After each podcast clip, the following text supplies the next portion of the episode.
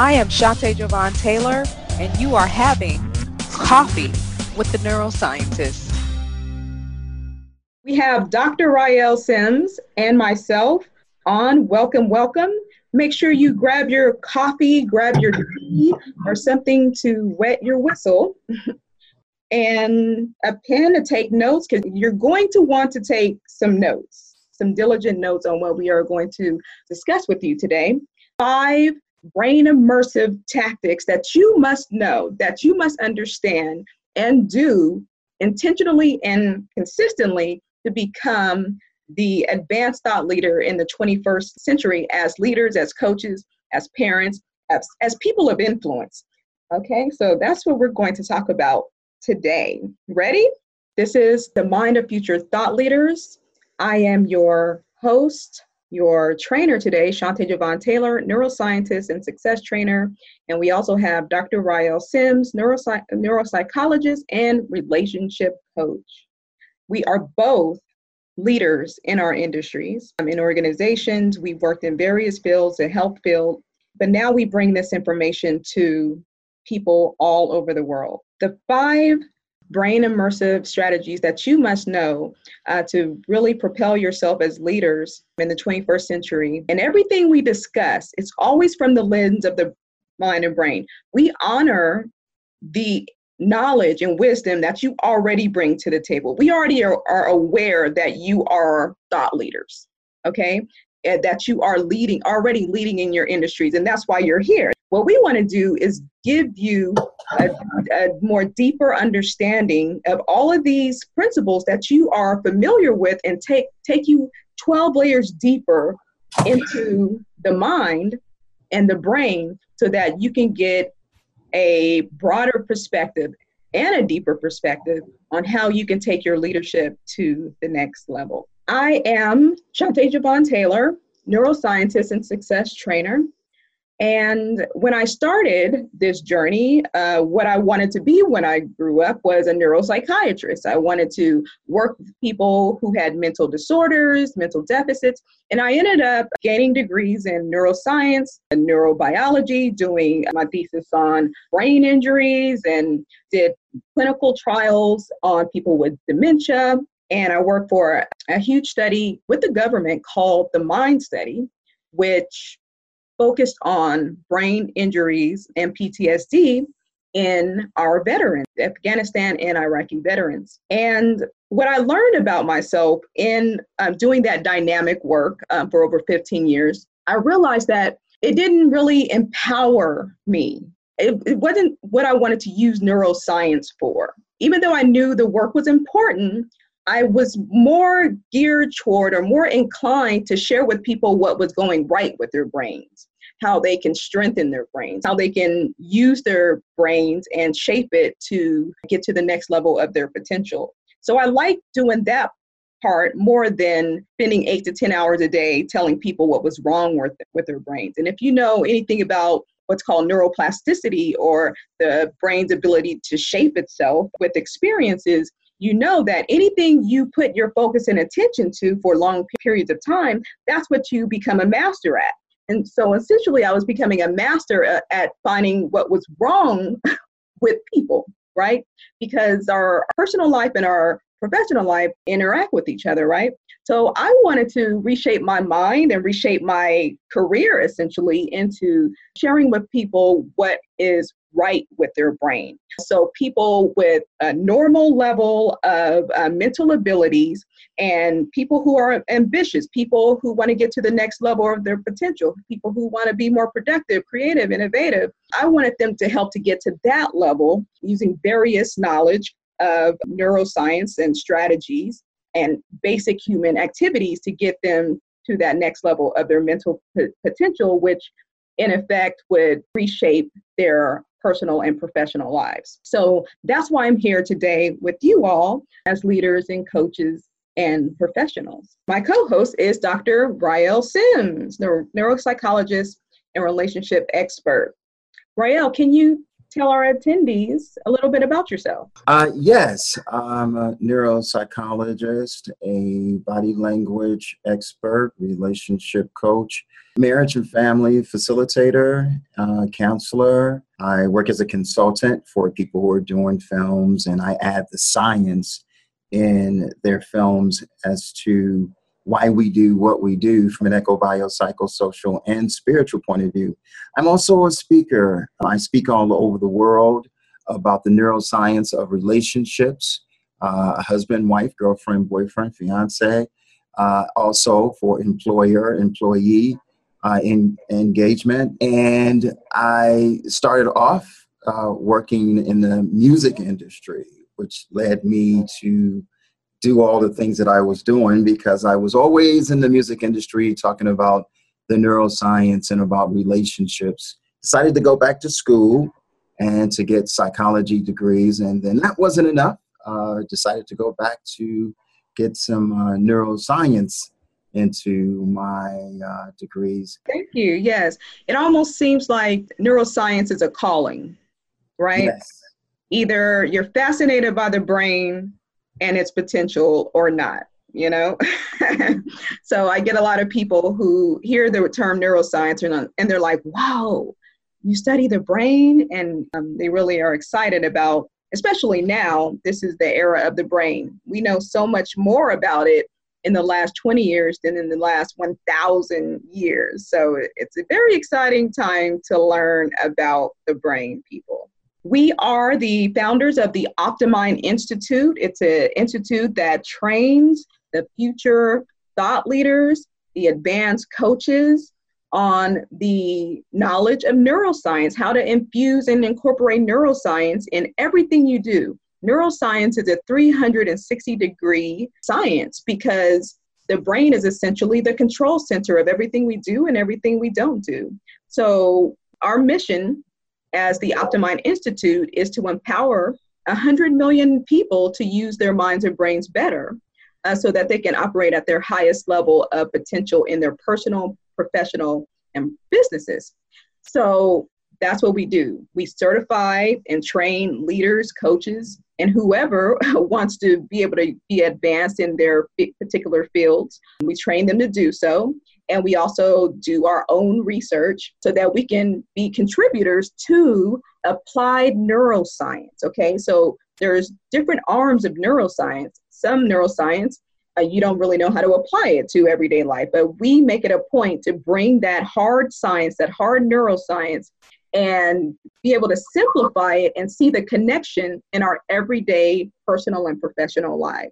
We are determined to build the minds of the future we don't want this neuroscience to just be sitting in some obscure scientific journal that 99.99% of the planet won't read or have access to. So, what we do is we simplify the knowledge in such a way that is applicable to everyday people in everyday professions, uh, particularly people who think of themselves as leaders, thought leaders, because those are the people who will lead more people to this information. What is a thought leader? A thought leader is someone who is very informed. Okay, they're they are very opinionated. Okay, sometimes being opinionated works against you in some realms, right? But a thought leader has to have an informed opinion about what they have a vision on, what their niche is about. Okay. They are the go to people. Journalists seek them out. People seek them out to speak at conferences because their way of thinking is different from the norm, different from the status quo. They are the outliers when it comes to thinking about an industry differently or the way we can rethink how we do things, systems. They are innovative thinkers. They have a following. You probably will see them on social media um, having a pretty big following. They disrupt the status quo. They dis- they're disruptors of systems and thinking. Okay? They're able to see trends and patterns before anyone else. So they're they're really able to tap into that intuitive side of them and their confidence in promoting that abnormal thinking, that disruptive thinking. Being a thought leader also requires, though, when you have this following, that means people trust your insight. People trust how you think about things and that the information that you have is credible. Okay, so you have to be credible to be a thought leader. And being a thought leader is different than being a leader. Okay, so a leader has just followers and they pretty much go with the status quo and they want to motivate their followers to do what they need to do in the organization, right? You're a leader in your household. You want your kids to do what they're going to do in your household, right? But thought leaders produce other thought leaders. Okay? Can anyone be a thought leader? You have to be willing to uh, take on some characteristics in order to be a thought leader. You're going to have to have thick skin because when you are a disruptor of thought, when you are a disruptor of the status quo of the system, how things have always been done in organizations, you know, it's hard to change or the culture in organizations, right? It's hard to change employees' ideas when they've been used to doing a certain system or a way of doing um, a certain thing for decades, right? But a thought leader is going to disrupt that system they're going to get some flack about it, right? They're they're going to get some criticism. They're going to get some pushback and you have to be confident. Your brain has to be wired to be resilient so that what's called your amygdala doesn't feel threatened. you know, you don't feel personally insulted. The amygdala is that deep part of the brain, shaped like an almond um, in the center of your brain, that responds to threats and fear.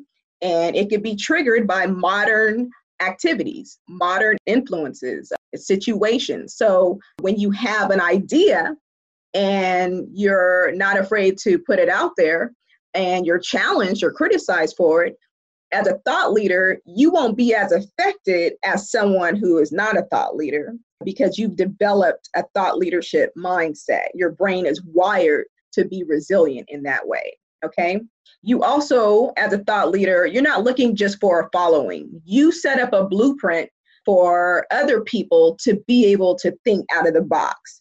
You create systems and programs and trainings and get people to start thinking on another level that you are thinking on. So you're like passing the mental torch because you see the uh, the advantage of more people being able to think on this greater level.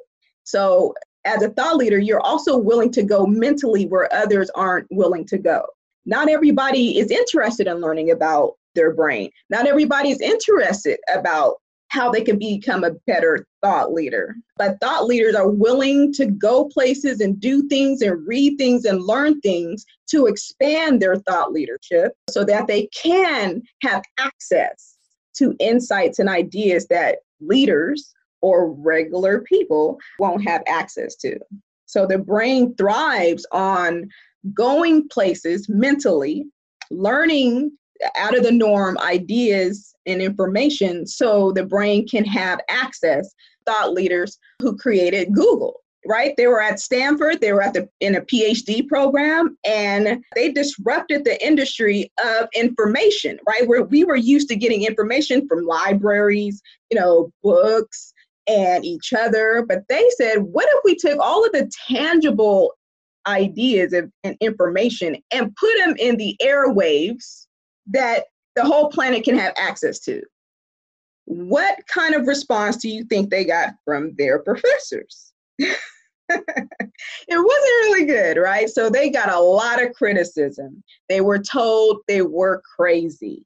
Okay, they they dropped out of their PhD programs and they pursued what is now the most utilized platform on the planet. We can't really recall living without having access to Google. They have the monopoly on the search engine, right? But they were able to put tangible information into the airwaves, and now they're not so crazy. They are the thought leaders of their industry.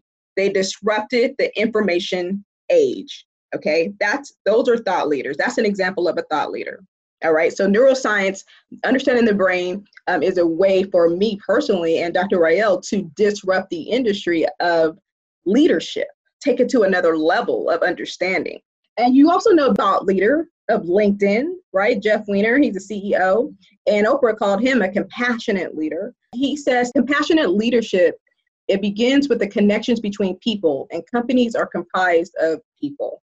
Okay, so we understand that the brain has regions dedicated for compassion and empathy. And we can develop those areas. So if we want to be a compassionate leader, we need to learn how to develop and adapt our brains to be more compassionate and empathetic. It's very doable, but you got to understand the brain, right? So, why is neuroscience the future of thought leadership? Neuroscience is the fastest growing area of interest in modern times. Neuroscience is an emerging field within organizations, leadership, and coaching. Basically, neuroscience is allowing us to explore the processes within the brain that influences our human decisions, our behaviors, and our interactions in the workplace and in our personal lives and in our businesses. So when we understand the neural basis of these essential human behaviors, we can be more effective as leaders and coaches within our institutions, within our organizations, within our homes, and within our businesses. So, we truly believe that neuroscience is the last human frontier when it comes to understanding our bodies. And so, it truly is the organ, this advanced technology that's going to take us to the, the next level of our human evolution not evolving another arm or another third eye. It is how we use the brain better, more optimally to fuel our future, to solve the world's problems, to create solutions better, to be more creative um, and moving forward and being more mindful of how we use technology and how we create in this world and really determine the consequences and determine if they are pro humanity or against humanity. So keep in mind five parameters that we're going to be focusing on today. I really want you to have it drilled in your mind because we're going to be talking about a few things, and I don't want your mind to get lost in the, the details. And so, one thing I always we always do in our trainings and in our uh, conferences is we want to optimize your learning too. So we are all things brain. And so we don't want to learn a bunch of facts and then you kind of move on. We actually want you to learn as you are going through this. So um, that's why I'm going to keep these five parameters at the forefront of your mind so you can continue to make the connections. So the first of the five parameters that will allow your brain to be immersed in to allow you to go to the next level of your leadership is, of course, you actually have to learn about the brain. That's why I'm going to start with it. In order to be an advanced leader in the 21st century, you have to learn about your brain. Why the brain? The brain is the control center of everything we do and everything we don't do. Okay, so all those habits that we have, all those uh, thoughts that we have, the brain is the center. Yes, we may get external uh, stimulation or internal stimulation to activate the brain, but the brain, everything has to go through the brain except for reflexes. You know, like when the doctor hits your knee and then it automatically um, flexes, hopefully. Um, everything outside of uh, reflexes needs to be processed in the brain.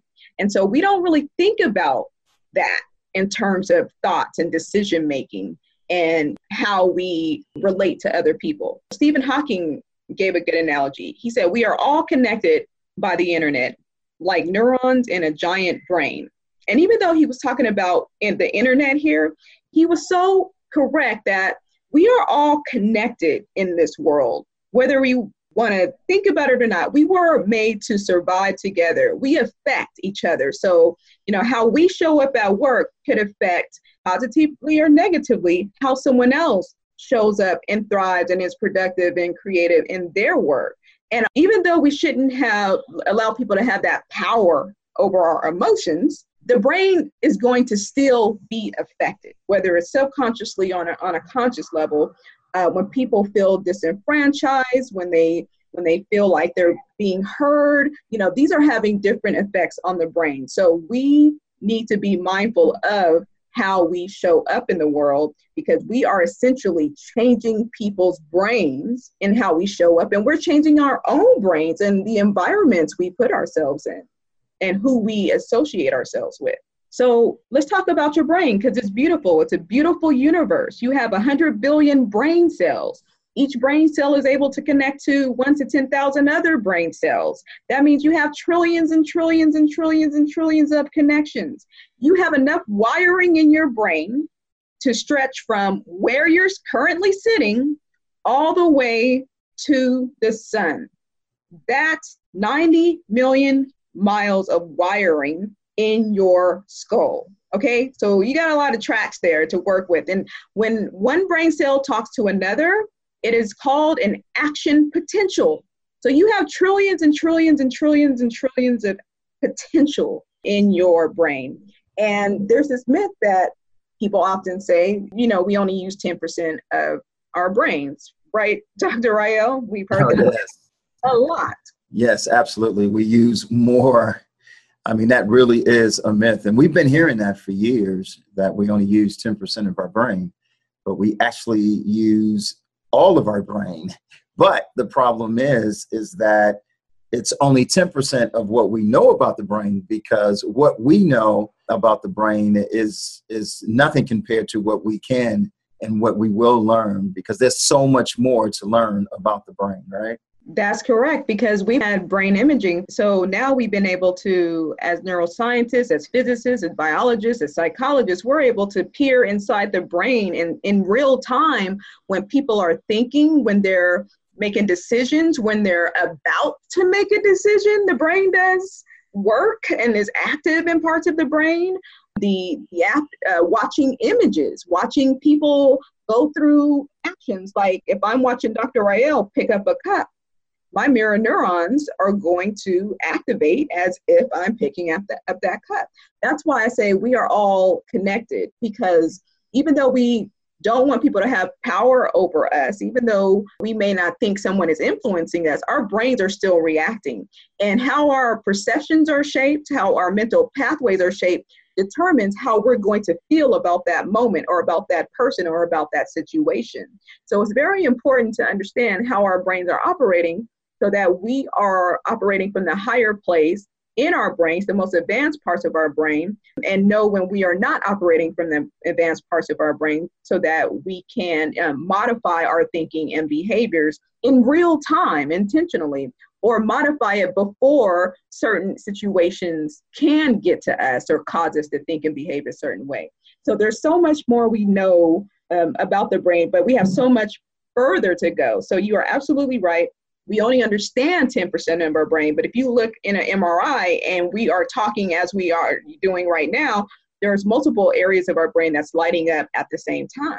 So our brains are very active, okay? And think about history a little bit, right? Man who came up with that 10% myth, it was at a time, what, 60, 70 years ago was at a time know much about the brain, right? They didn't have brain imaging techniques. They can only really study the brain when someone was deceased. So they were lacking in advanced technology to understand the brain. But now we have advanced technology that gives us new ideas, new facts, new truths, new concepts and theories about the brain.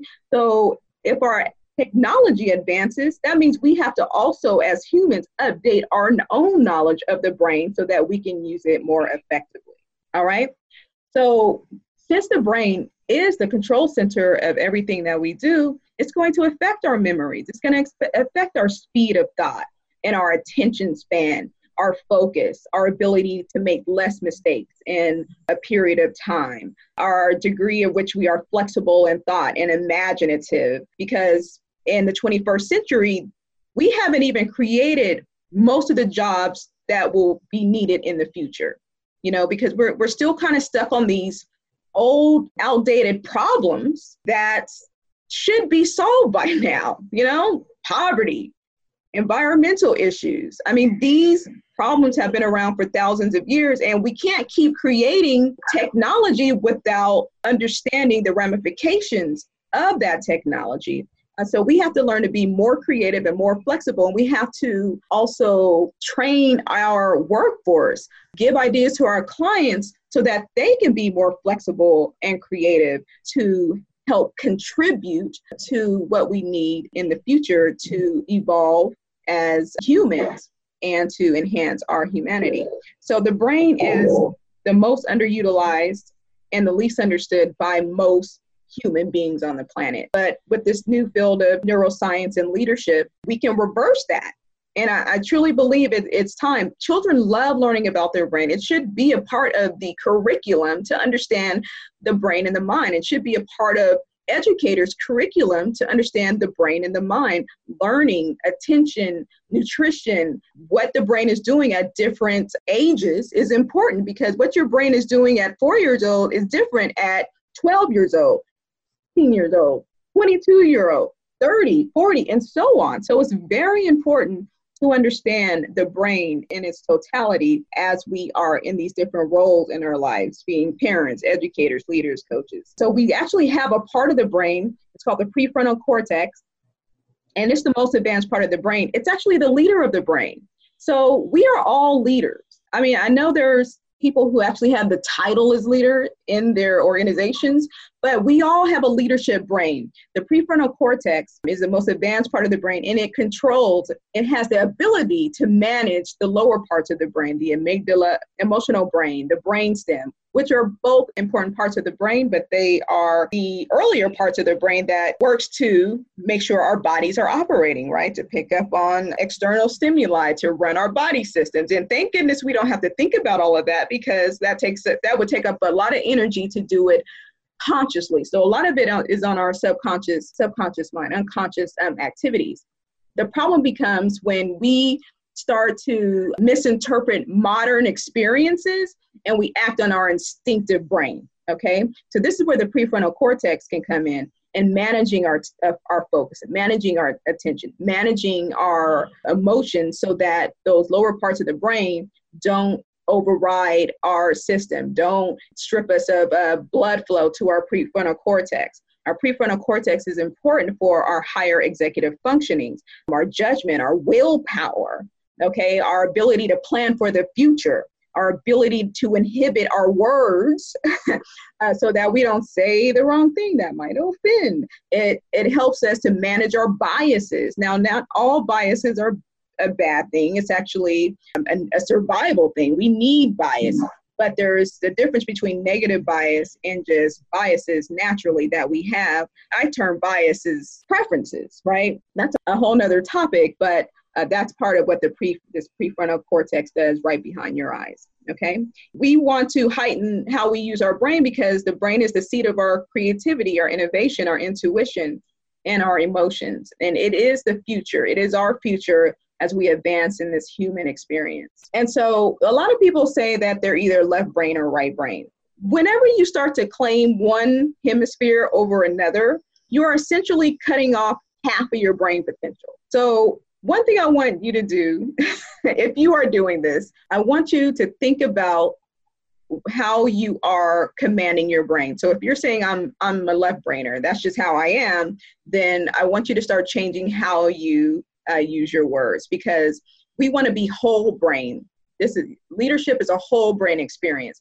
As a matter of fact, a compassionate leader, an empathetic leader, a leader that can connect with their workforce, their employees, actually relies heavily on the right brain because this is the, the place where you are more present, where you can listen, where you can connect the energy. You feel your bodily sensations coming up from this right side, so you can be more intuitive and pick up on that nonverbal communication. Uh, Dr. Rael, can you talk a little bit about that, the importance of that nonverbal uh, communication and leadership? Yeah, it's uh, nonverbal communication. It's really important because we actually think that we communicate 100%, but we actually don't. We actually communicate nonverbally almost 80% of nonverbal. Some say even 90, right? And um, I think it's really important to understand nonverbal communication as well as communication. You know, just as in relationships, when people say, oh, well, we don't communicate anymore, well, that's not exactly true because you are still communicating, you're just communicating nonverbally. But we still have to learn how to read nonverbal cues, I think, especially when it comes to uh, working in the workforce, uh, because sometimes people just can't articulate what they feel, articulate what, what they're thinking, and learning. I'm trying to get away from the term of saying teaching you body language because it's actually Uh, helping you to be more mindful of body language because we all know body language, right? You know, body language is something that we learn the minute we're born, right? That was the way that we communicated to our parents was by reading body language. And that was the thing that we would learn from our parents. What is smile? What is a, a what is laughter? And we were learning those things. So we still we have those techniques. It's just trying to help you to be more aware of body language. And it's uh, very imperative. It really is. Yeah especially you know as leaders. If you think about someone coming into the office for example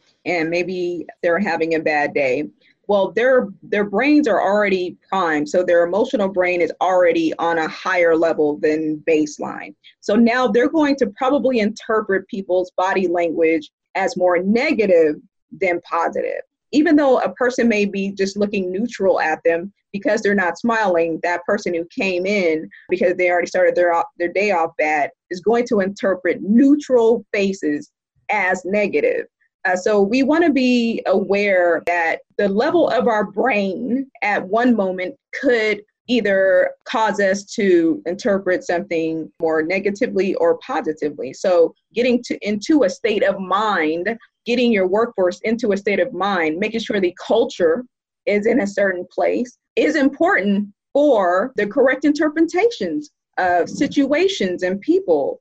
And when you have a culture that has a baseline of positivity, right, they're going to start their, their day off like that, right? And so we know in neuroscience research, the more positive the brain, the more optimistic the brain, the more likely people are going to be productive and creative and innovative and work together. So it's very important to understand as a leader the dynamics of the left and right brain. They're both important, but they just they just serve different functions.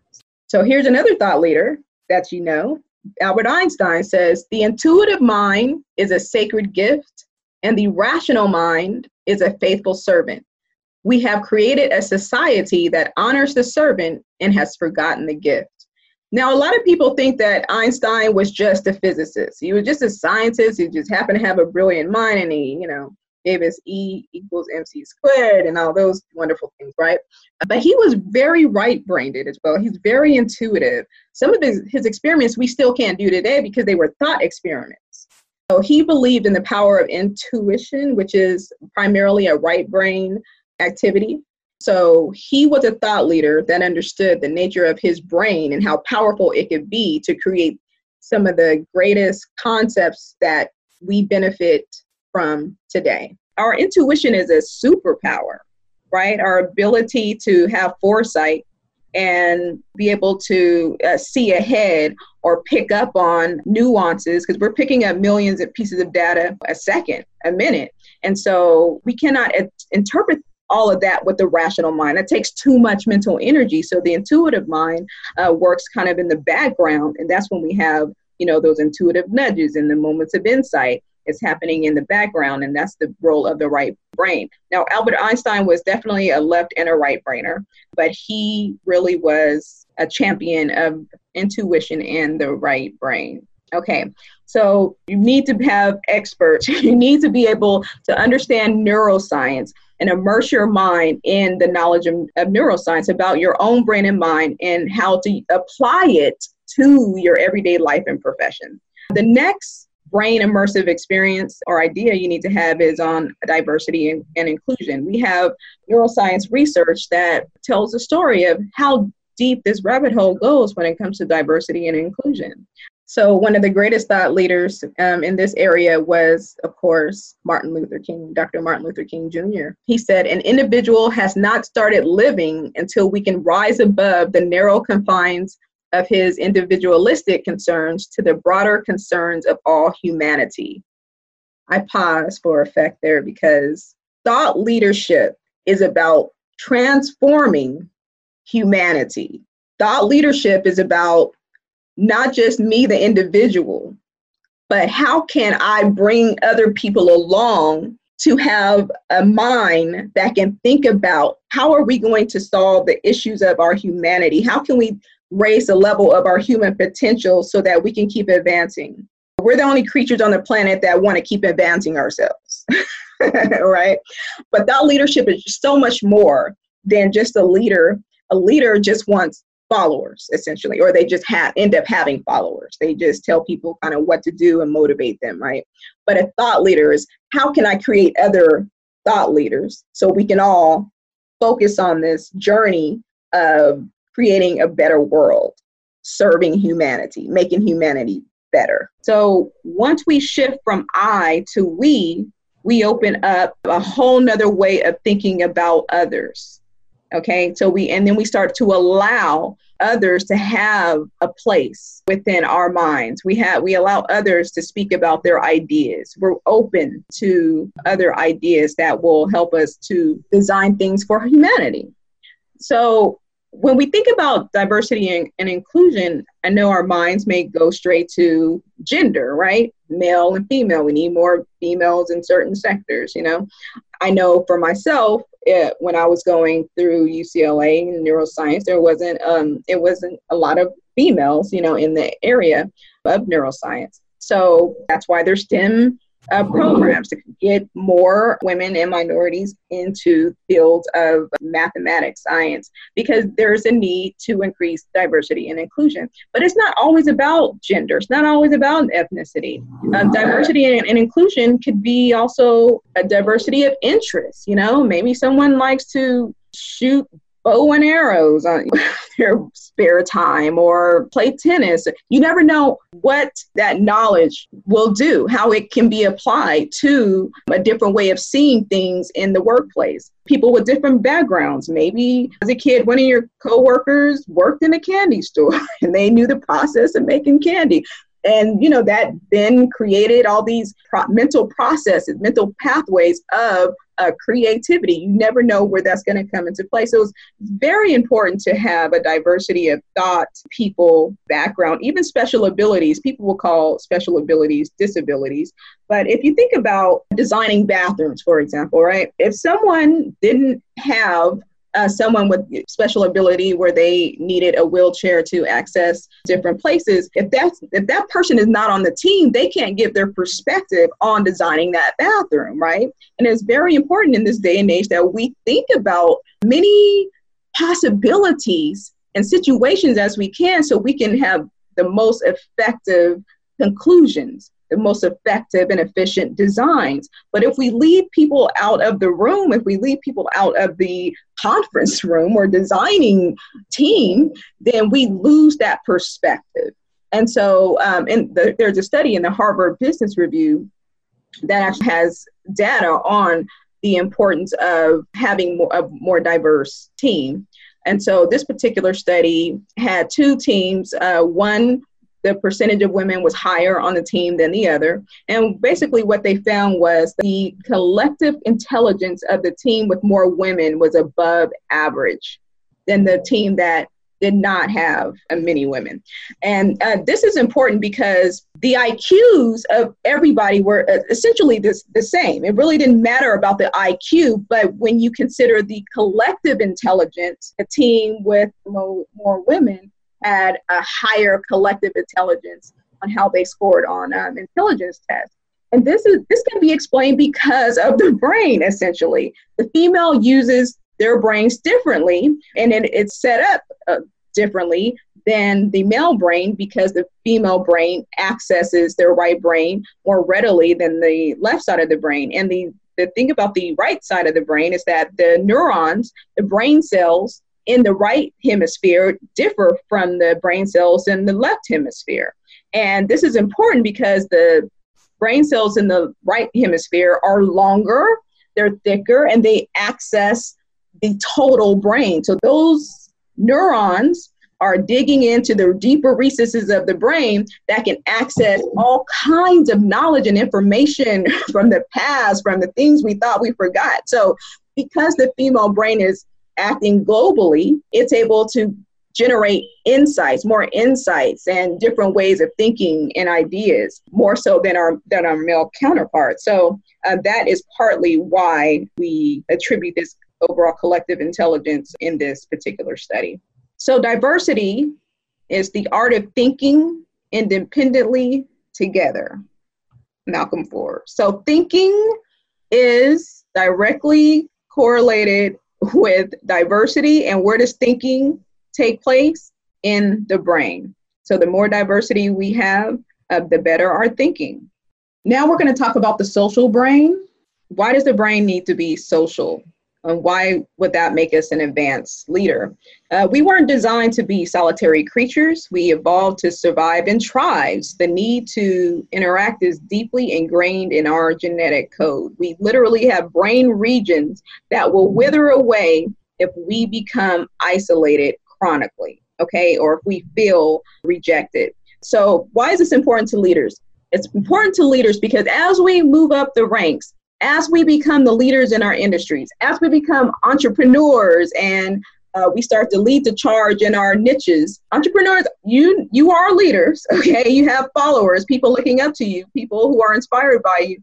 There's also that lonely side, right, where you are working alone. You you don't really associate with people who are not on the entrepreneurial track. So what happens? You become isolated. When leaders rise in the ranks, they tend to no longer associate with those that they used to work on work with on the same level so the isolation mm-hmm. comes and there there's this story in their head as well that well if i start fraternizing with the people that i used to work with they won't see me as a leader okay which is not true you know, they want you to still be relatable. And that's very important to them that they feel like they can come to you, that you will listen to them. So being isolated actually has a reverse effect on your brain and on your relationships. And on the relationship that you have on the employees, because what you're actually doing is isolating them from you.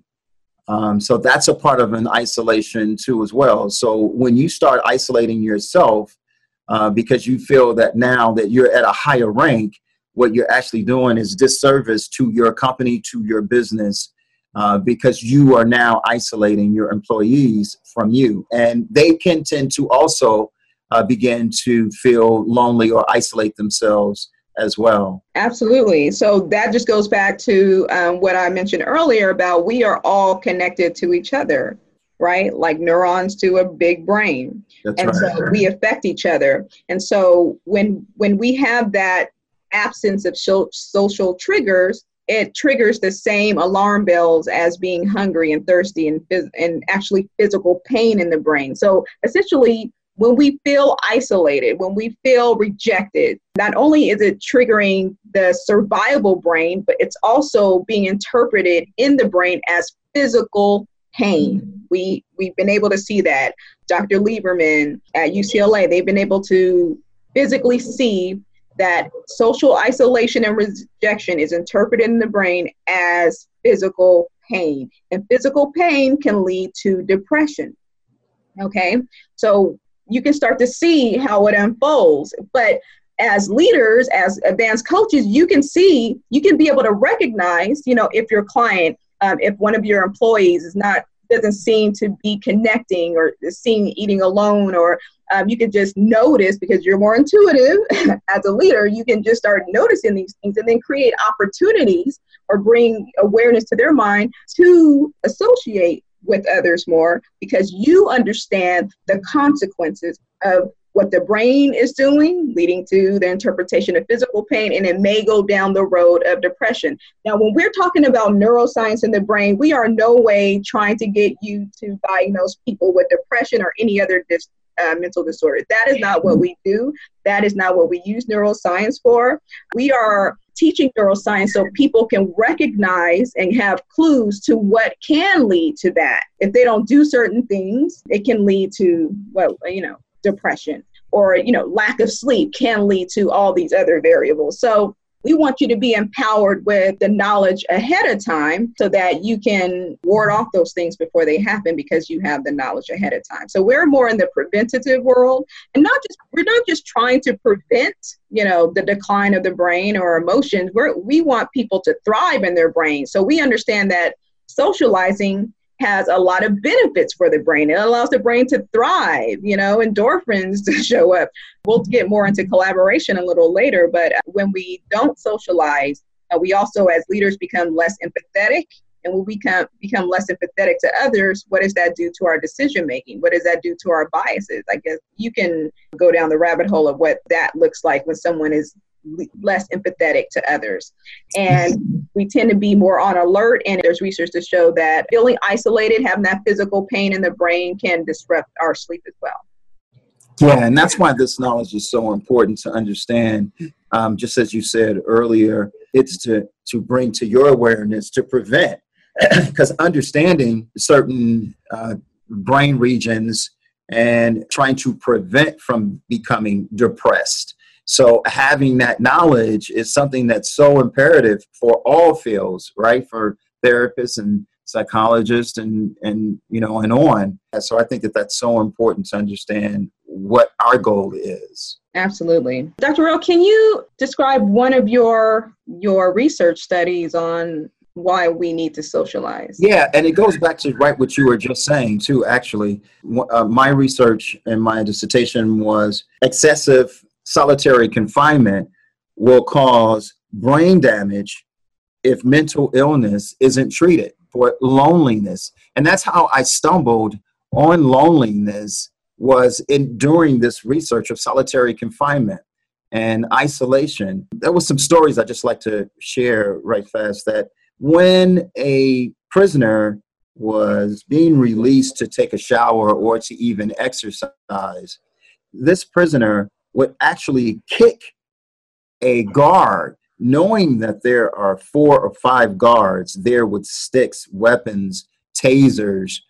Um, but he would still kick one of them in the shin just so he could be touched. So he would actually do this knowing he's going to get beaten, right? Because the guards are going to beat him up for him attacking a guard.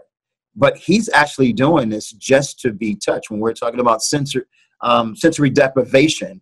And that's one of the deprivations that is so important about loneliness. When we mentioned about the employer employee, uh, part of that sensory deprivation is just communication.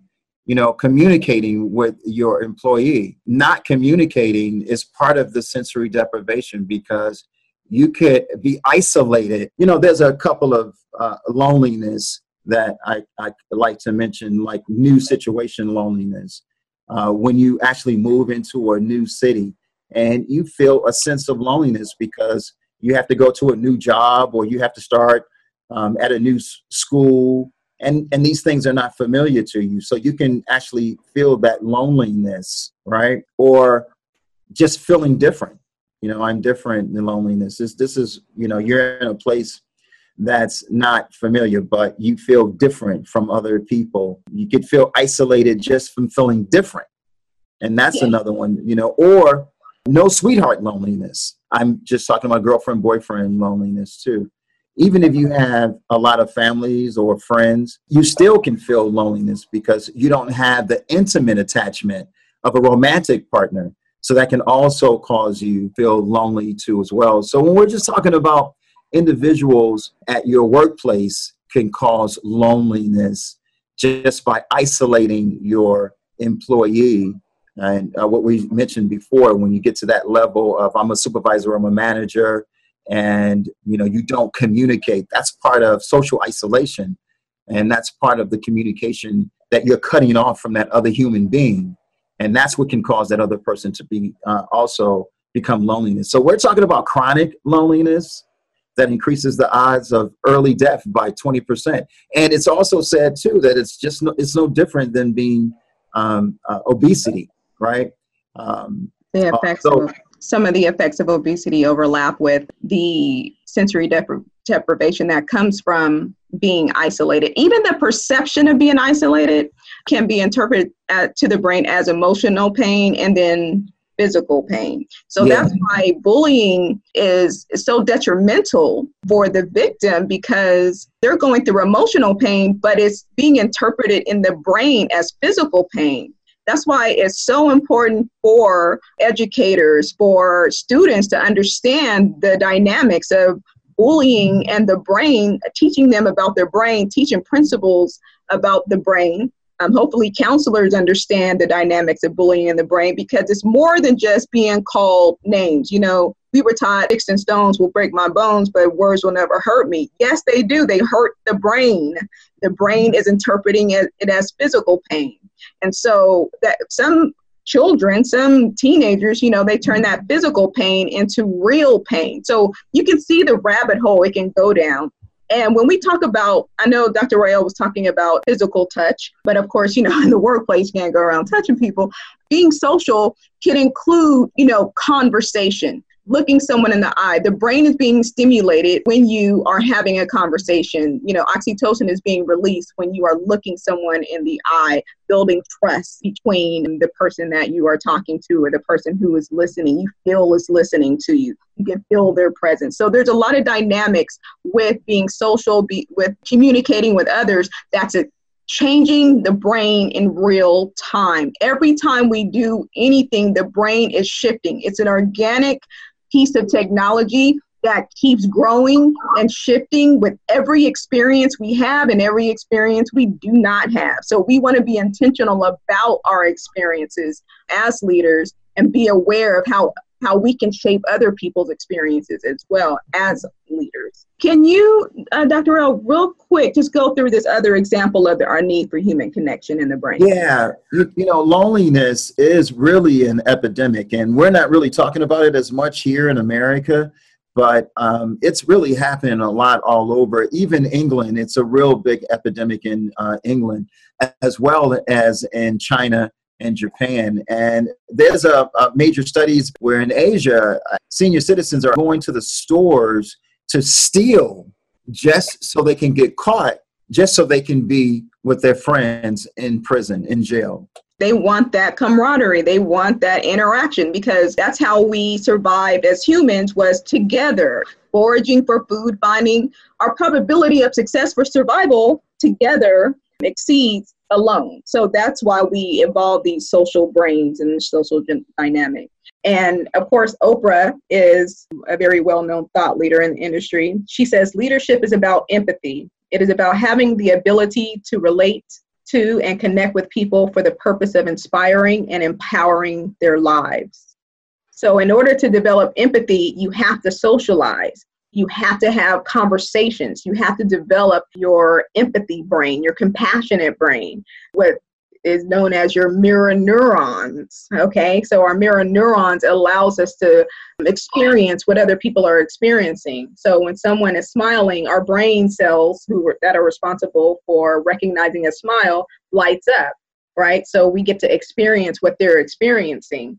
And that's how we can develop our, our empathy and compassion. And so Oprah is a, a thought leader because she disrupted the industry of talk shows, right? It was unheard of for talk show hosts to go into the audience and cry with the audience member, to sit there and listen, hand over the microphone and listen, truly listen, to hug the, uh, the audience member. And she transformed the industry. She took it to the next level.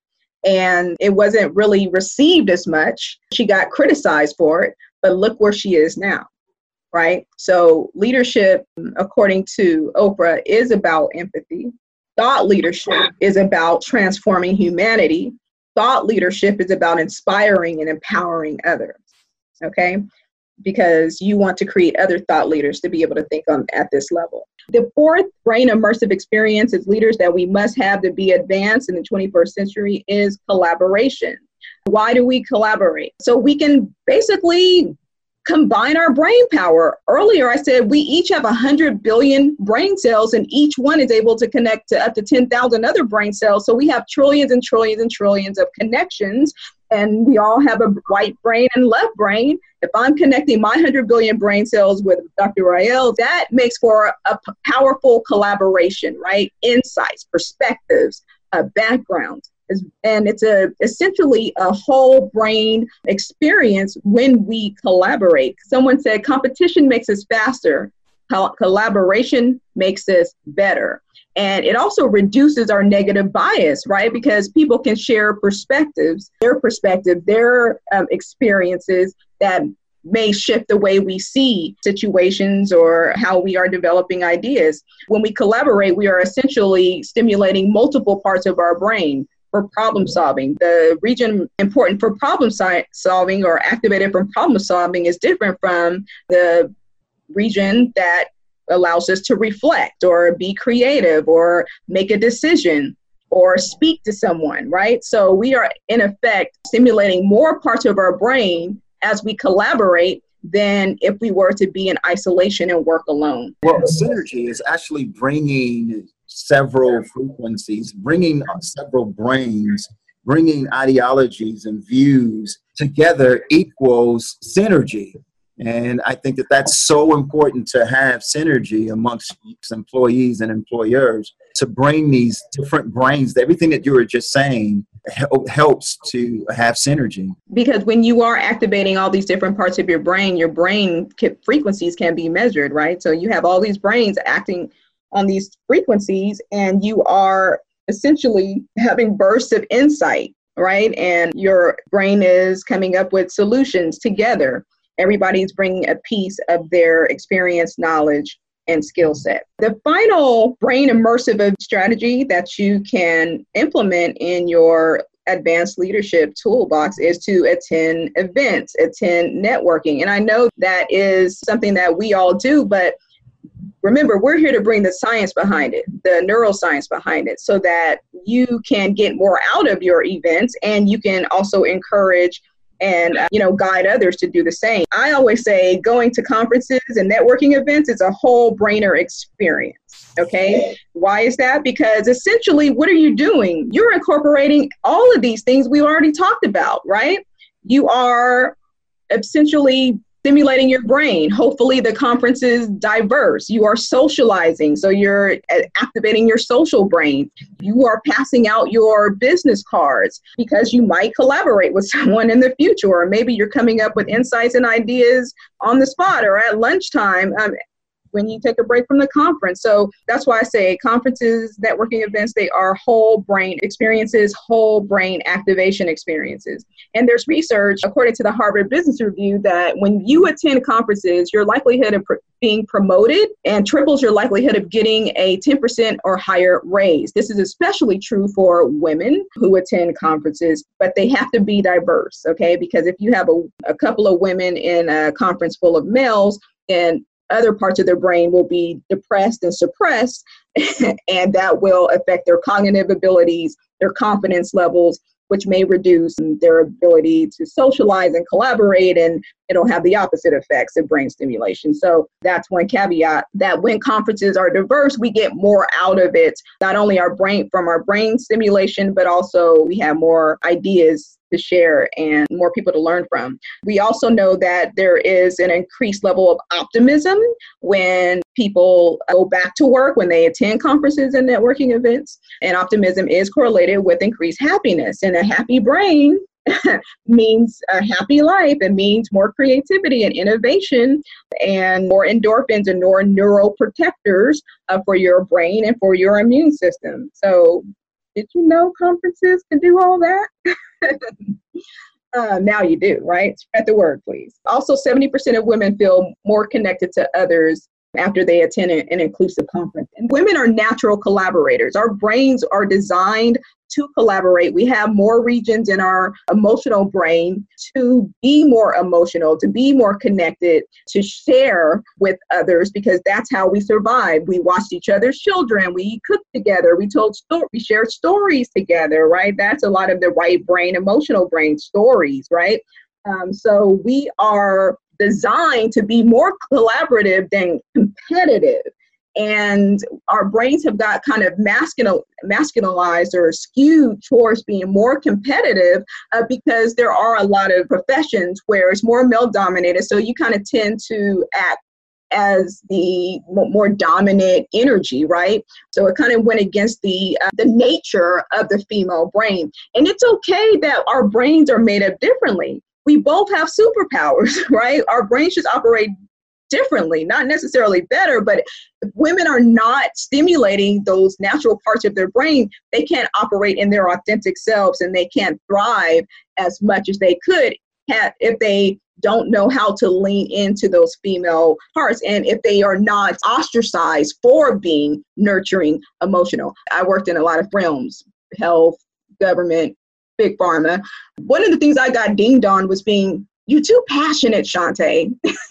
You're being too nurturing Shante. And that was just my natural way of being right? To connect with people to make sure people were at a certain level mentally so that they can thrive in their their work. I wanted people to be productive, not stressed out and you know crying in the bathroom or anything. So um, it was just my nature to make sure that you know when I spoke to people, I listened. I was empathetic, compassionate. I knew that state of mind would fuel people's productivity and overall even loyalty i will say to the company or organization so why attend events you know, Ben will tell you expose yourself to as much as possible. Attend conferences no one else is attending. Read books no one else is reading. Talk to people no one else is talking to because that puts you in the top 1% of your industries.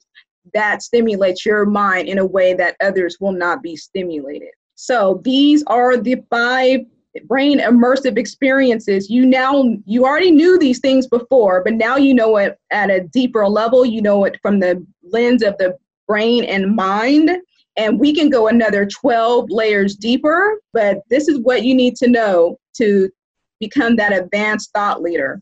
You're already leaders. We want to take you to the next level because we need you operating at, at a higher level of your thinking and being, especially in today's climate. There's so much more we can do with this human potential, but if we're stuck on basic stuff, if we're stuck on survival mode, if we're if we're stuck on the same issues that plague our societies, then it's going to be hard for us to move um, as humans to the next level of our evolution. And we are here to say from the Optimind Institute that when you live with your brain and mind, you can better your not only your mind, but you can better your impact in this world and be more influential. And we want to invite you to go down the rabbit hole of neuroscience with us a little bit more. We are enrolling for the Optimind Neural Coaching and Neural Training Institute. Eight week certification program. It's fully online. And uh, what you learn is you learn more about neuroscience and some of these things that we talked about is in the program, but we get more specific in different realms. So, neuroscience, the first week would be all about um, understanding what you need to know as a leader about your brain really what anybody with the brain needs to know, but I know everybody's not ready to learn about the brain at this level. The next week, we learn about you, how to use neuroscience to manage your emotions. Our emotions are our superpowers, but if we don't understand how to manage them, if we don't understand anything about the emotional brain, it's hard to use our emotions to empower our creativity and our thoughts and our relationships um, if we don't have that knowledge. Uh, the next week, we learn about the neuroscience to manage our personal life, our relationships. What does exercise do for the brain? What does sleep do for the brain? So, all these different activities that shape the brain uh, that will allow us to harness its potential. And we also talk about brain development in children, what the brain is doing at each level, and that's more for educators, right, or and parents um, who want to know those different stages about the brain. If I knew what I know now about the brain when I was raising my first child, I would have raised them a little bit differently. because the teenage brain is an entity all to itself. If some of you know who have teenagers. The next week, we learn about how to use neuroscience to manage your professional life. So, we're talking more about the leadership brain, more about teams, uh, more about how to make sure you're not isolated. And we dig more into the isolation of the brain and what the brain is doing. Uh, we're talking about productivity. We're talking about getting into your peak mental performance and flow state and the neurochemicals involved and how to take normal human activities to upgrade your peak mental performance. So um, we t- get more into that. Uh, the next week, we talk about how to use neuroscience to manage your business and finances and your entrepreneurial journey. So, some of you are in professions in business and finances, some of you are actually entrepreneurs. Maybe you have clients who are entrepreneurs. Uh, you want to make sure you understand how the brain manages risks how the brain sees goals, what goals are doing to the brain, how the brain sees money. So we talk about all of that, how to manage the entrepreneurial brain. You know, the entrepreneurial brain is, goes through an emotional roller coaster. And we also talk about the neuroscience of success as well. In the next module, we talk about the neuroscience of creativity. We have to create a whole module, training module, just on creativity in the brain because the the neuroscience research on creativity is so vast okay? But we actually take that research and we make it applicable into real strategies you can use that very day that you learn it okay? And you can apply it to your teams you can apply it to your client sessions to help them to expand their creativity and imagination, all neuroscience based. Dr. Rael Sims will be training on the neuroscience of love and relationships, both your personal relationships and your workforce relationships. You know, we just talk about why we do what we do from an eco-biopsychosocial and spiritual point of view when it comes to the relationships. You know, what happens, what's going on in the brain when you're communicating, what's happening when you're touching, when you're lacking of, of touch uh, what's happening when you're being intimate, what's going on in the brain when you're kissing, um, just just all kind of things about when it comes to uh, relationships and love. What happens when you fall in love? What's going on in the brain during the period of that in love stage? What happens to the brain when you're actually breaking up? When you're trying to detox from that person in a relationships very powerful module. And the, the last training um, of the certification program is the neuroscience of spirituality, which is one of my favorites because it's a culmination um, of everything uh, that we learned throughout the previous seven weeks, and it really takes everything to that higher level, that higher mind. So you're we're going from that that physical brain to the higher mind. And um, there's so much neuroscience behind what prayer is doing for the brain, meditation, uh, believing in a higher power, what charity and volunteering does for the brain. We have the actual evidence that our brain changes when we have these spiritual practices.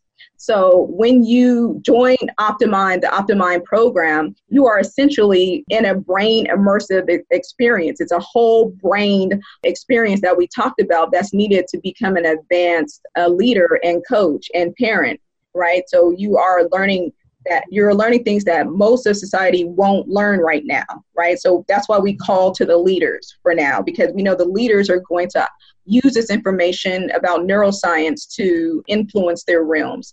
And when you join our program, you essentially you find what you need at your fingertips in one place. Okay. So you don't have to Google, you don't have to, you know, read random articles that pop up on your Facebook feed or on LinkedIn. You, you don't have to use your brain power to put it all together because we essentially have put it all together for you. So we increase your coaching and leadership tools and we put it all in one place so you have more time to learn okay? And you have more access to tools to help your clients to help your workforce. You are participating in your own brain evolution your own self-directed neuroplasticity because now you are learning your brain intentionally from experts all in one place. And so when you direct your own neuroplasticity or brain evolution you become better and you your clients experiences become better so we have a lot of clients from different backgrounds So we have from coaches to leaders to ceos to even actresses this program has literally changed people's lives and their professions. They've been able to increase their clientele because now they have that extra layer, that extra advanced tool in their their methodologies um, this field of neuroscience and their clients want that next level, right? They want that advanced training. And so people have been able to increase their clientele, their speaking opportunities because now you can speak on the neuroscience of your of your topics, right? And your overall confidence in your profession goes up because now you are talking at a level that most people can't understand, but you as a coach, you as a leader, you'll be able to simplify this knowledge as we have done and help people to understand so that they can reach their potential as well. If you feel like you can't stuff anything more in your mind, I'm here to tell you that learning never exhausts the mind and your your brain is limitless, okay? So remember you have trillions and trillions of potential in your brain so you can get this knowledge inside and we will we pride ourselves on helping our students to succeed and become certified. We're leaders, we're entrepreneurs, we're educators. You know, I was a professor for a while, so we understand the different realms of being a leader, being an employee. We understand it, but now we see it from the lens of the brain and mind, and we can help others to do the same. With the Optimind certification program, you also get two complimentary tickets to our annual Optimind Neuroscience Professional Growth Conference. And so this is a three day event filled with brain based professional leadership and strategies. Remember, attending events is a brain immersive, it's a whole brain experience where you get even more training in addition to the training you get for the certification program. And this is where you get to actually meet us and meet your peers. It's a very fun and exciting experience. So we we have a lot of fun at our Optimind Live conference, and of course, you get all those brain benefits from attending a live event. Okay, so we're talking about optimizing focus and memory, relationships at work, and we're doing movements and brain body movements. So we're not just sitting around. It, it's a a whole brain, whole body experience at our conferences. We dance, we sing. Thank you so much. Remember, when you better your mind and better your brain, you will better your impact and your thought leadership. You are the minds of the future. We need you in whatever capacity. Uh, take this training and do something with it and go to the next level of your thinking and being. We appreciate you so much. Take care, everyone. Did you like this episode? Make sure you're subscribed to this podcast and share with a friend. And if you consider yourself a modern thinker and if you want free mindset success tools and more tips and strategies on how to use neuroscience in your everyday life and how to stay motivated and inspired to live your best self, come visit me at shantetaylor.com, enter your name and email address and sign up for my newsletter. Remember, when you better your mind, you better your brain, you better your impact.